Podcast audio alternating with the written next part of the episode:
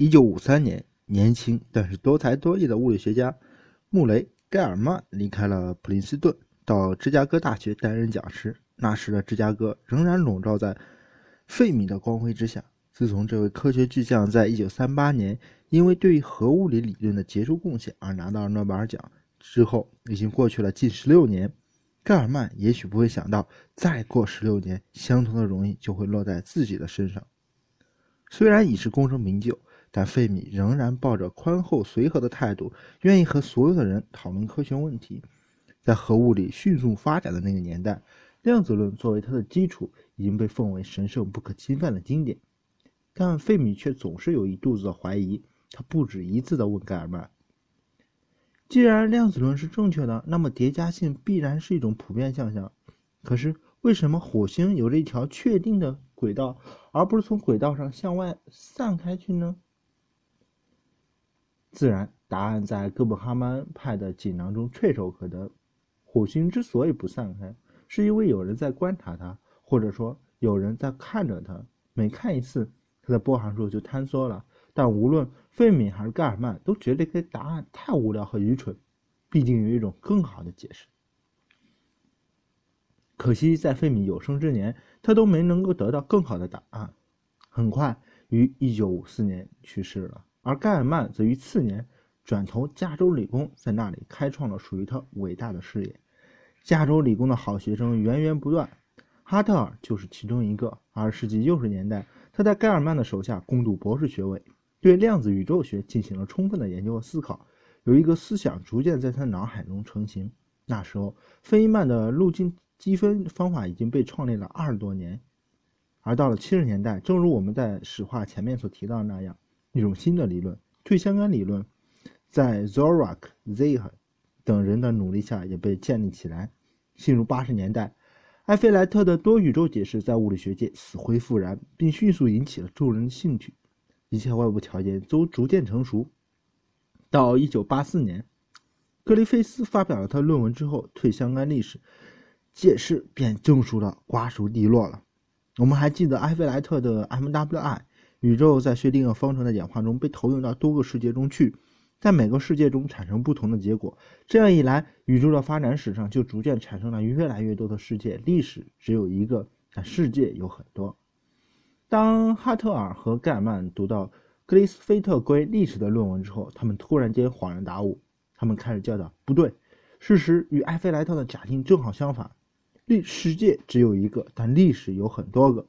提起历史这个词，我们脑海中首先联想到的恐怕就是诸如古埃及、巴比伦、希腊、罗马、唐宋元明清之类的概念。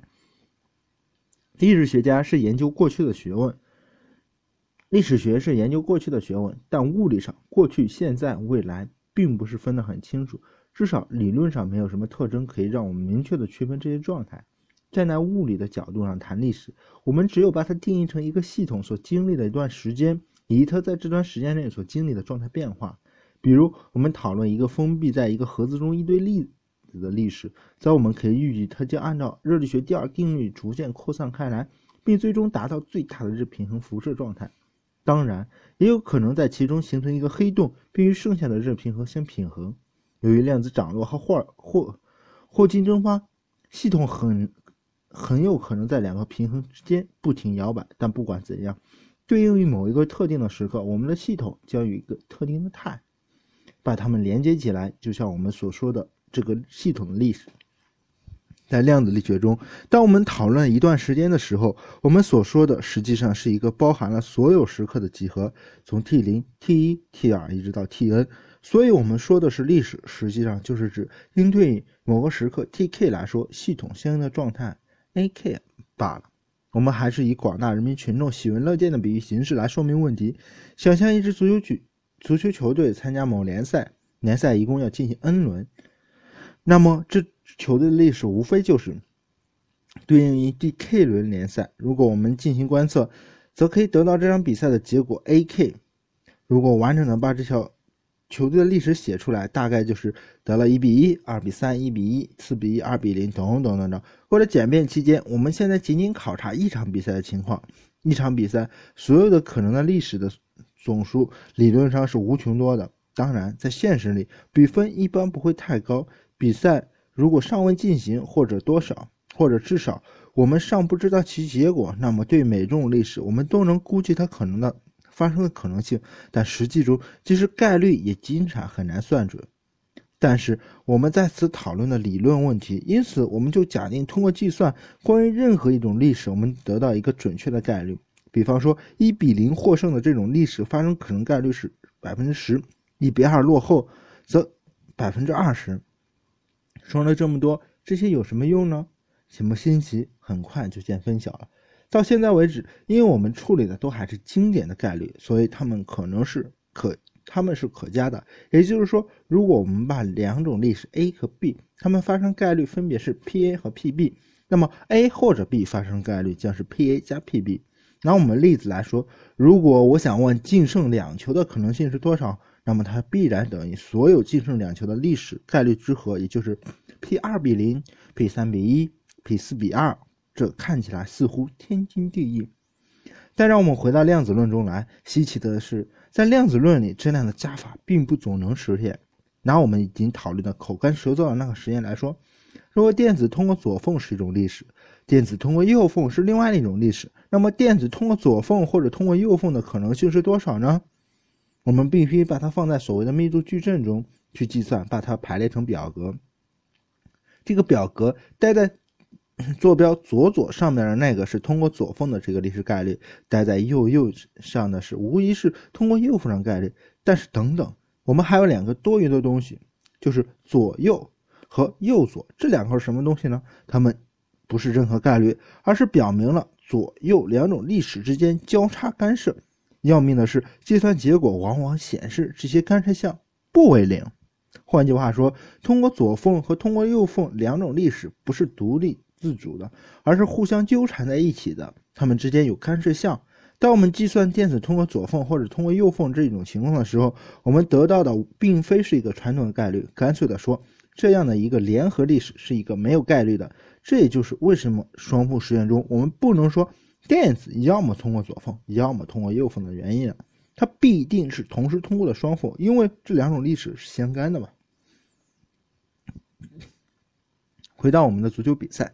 在一场量子联赛中，所有的可能性的历史都是相干的。一比零的这种历史和二比零这种历史互相相干，所以它们的概率没有可加性。也就是说，如果一比零的可能性是百分之十，二比零的可能性是百分之十五，那么一比零或者二比零的可能性却不是百分之二十五，而是某种模糊的东西，它无法被赋予一个概率。这听上去真是美，嗯，不美妙。如果这样的概率不能相加，那么赌球的人或者买足球彩票的人一定都不知所措，没法合理的投入资金。如果不能计算概率，那么还能做什么呢？但是且莫着急，因为奇妙的事情马上就要发生。虽然我们无法预测一比零或者二比零的概率是多少，然而我们却可以预言胜或者平的概率是多少。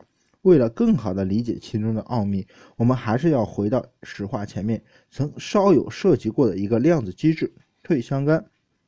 魔术的秘密在这里。当我们不关心一场比赛的具体比分时，而只关心其胜负关系时，我们实际上忽略了许多信息。比如说，当我们讨论一种历史是胜胜平负胜负的时候，而不是具体讨论比分的时候，实际上我们构建了一种粗糙的历史。在每轮联赛中。我们观察到态 A、K 都包含了无数种更加精细的态。例如，当我们说第二轮球获胜的时候，其中就有可能包包含了1比0、2比1、2比0、3比1等等等等，所有的可以归纳为胜的具体效果。在术语中，我们把每一种具体可能比分称之为精细历史，而把类似胜负这样的历史称之为粗略历史。再一次，为了简便起见，我们仅仅考察一场比赛的情况。对于单单一场比赛来说，它的粗略历史无非三种：胜、平、负。如果胜的可能性是百分之三十，平的可能性是百分之四十，那么非胜即平的，也就是说不败的可能性是多少呢？大家对我们上面的讨论还记忆犹新，可能会开始担忧，因为量子论或许不能给出一个经典的概率来。但是这次不同了，这一次量子论给出了一个类似经典概率的答案：不败的概率等于三十加四十等于百分之七十。这是为什么呢？原来，当我们在计算胜和贫之间关系时，我们实际上计算了所有包含在它之内的精辟历史之间的关系。如果我们把胜和贫放在矩阵中去计算，我们的确也会得到干涉项，如肾贫。但是干涉项是什么呢？它是所有两种粗略历史的精细历史的干涉之和。也就是说，当然包括了一比零和零比零之间的干涉，一比零和一比一之间干涉，二比零和一比一之间干涉。总之。每一对可能的干涉都被计算在内。我们惊奇地发现，所有的这些干涉加在一起，正好抵消干净。当最后的结果出来时，肾和平之间的干涉项即使没有完全消失，已经变得小到足以忽略不计了。肾和平两种粗略历史再不相干，它们退相干了。在量子力学中，我们具体可以采用所谓的路径积分的方法，构造出一个退相干函数来计算所有的这些历史。路径积分是鼎鼎有名的美国物理学家费因曼在1942年发表的一种量子计算方法。它本该在我们的史话中占有相当的地位，但可惜由于篇幅，我们只能对它进行一些简单的描述。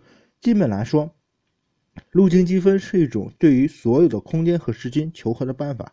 当离子从 A 地运动到 B 地，它并不具有经典理论中所描述的那样一个确定轨道。相反，我们必须把它的轨道表达为所有可能的路径的叠加。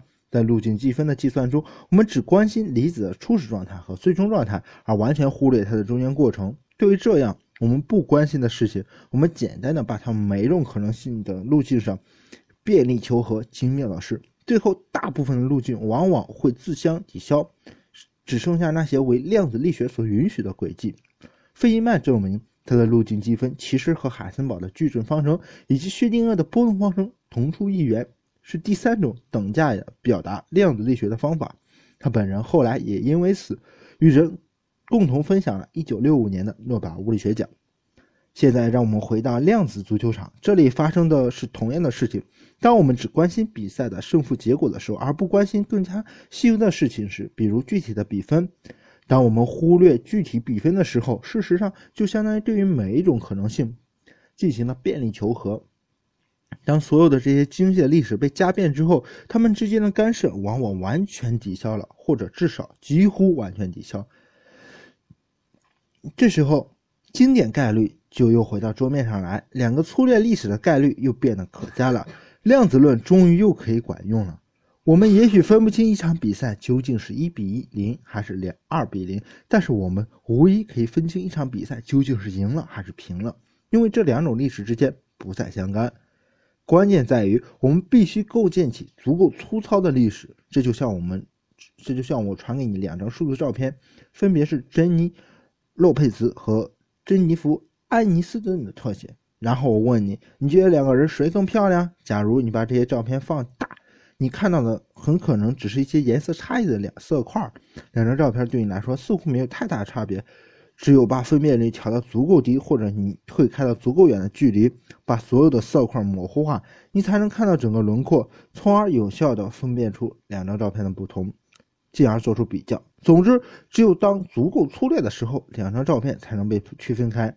我们的历史也是如此。如果两个历史的颗粒太细，以至于它们之间相互干涉，我们就无法把它们区分开来。比如，我们无法区分电子从左缝还是从右缝两种历史，它们同时发生着。但是如果历史的离子够粗，则我们能够有效地区分开两种历史，它们之间的退，它们之间便退相干了。当我们观测了电子的行为，并最终得到了结果后，我们实际上就构造了一种粗略的历史。我们可以把它归结成两类：我们观测到离子在左，以及我们观测到离子在右。为什么说它们是粗略的历史呢？因为我们忽略的东西太多了。我们现在只关心观测的电子在哪个位置，而不关心任何环境的影响。比如我站在实验室的哪个角落，今天吃拉面了还是汉堡还是寿司，根本关心。我们进行了什么样观测的时候，空气中有多少灰尘粘在我们身上，窗户里射进了多少光子，与我们发生了相互作用。从理论上说，每一种不同情况都应该对于一个特定的历史。比如说，吃了拉面的我们在观察电子在左，和吃了汉堡的我们在观察电子在左，其实是两种不同的历史。观察的电子在左。并同时被一亿个光子打中，和观察电子在左，并同时被一亿零一个光子打中，也是两种不同的历史。但是我们并不关心这些，而只是把它们简并到我们观察到电子在左这个类别中去，因为我们实际上构建了一个非常粗糙的历史。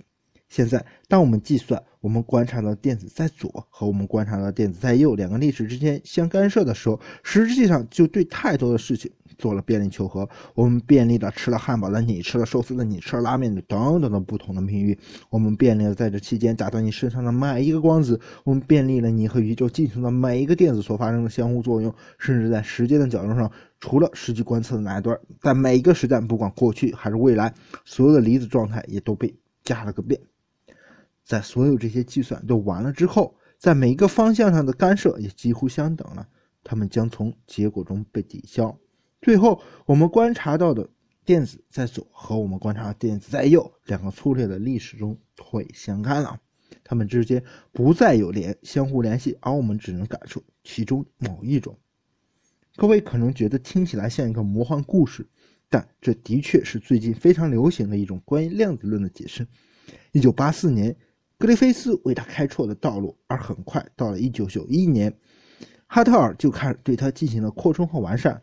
不久，盖尔曼和奥姆斯内斯也加入这一行列中来。这些杰出的物理学家很快把它变成了一个洋洋洒洒的体系。